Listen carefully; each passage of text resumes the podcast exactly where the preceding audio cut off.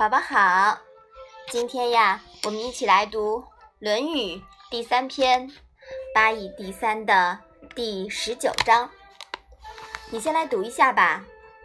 定公问：“君使臣，臣事君，如之何？”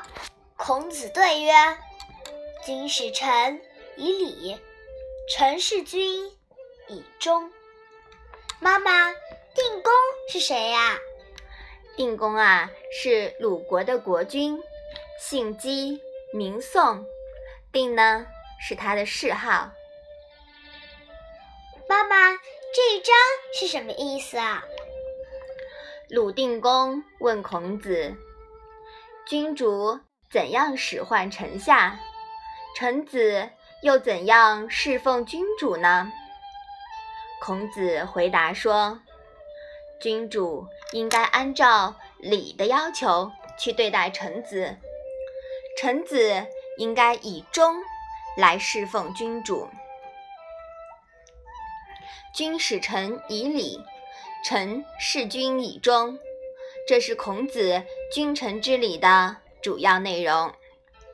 只要做到这一点啊，君臣之间就会和谐相处。孔子在之前的章节说过这样一句话：“君子不重则不威。”那从我们这一章的语言环境来看呢，孔子还是侧重于对君的要求，强调君应依礼事臣，这是君主自重的表现。先有自重，才能受重于人。孔子主张，任何交往原则都应有正反牵制，条件依存。由此可见啊，孔子并不主张愚忠。那这一章呢，说的是君臣交往的原则。其实呀，我们也可以把这种原则推演到领导和下属的关系。还有宝宝，你们在班级里面呀，小干部和同学的关系也可以遵循这样的原则，你说对吗？嗯。好，我们把这一章啊复习一下吧。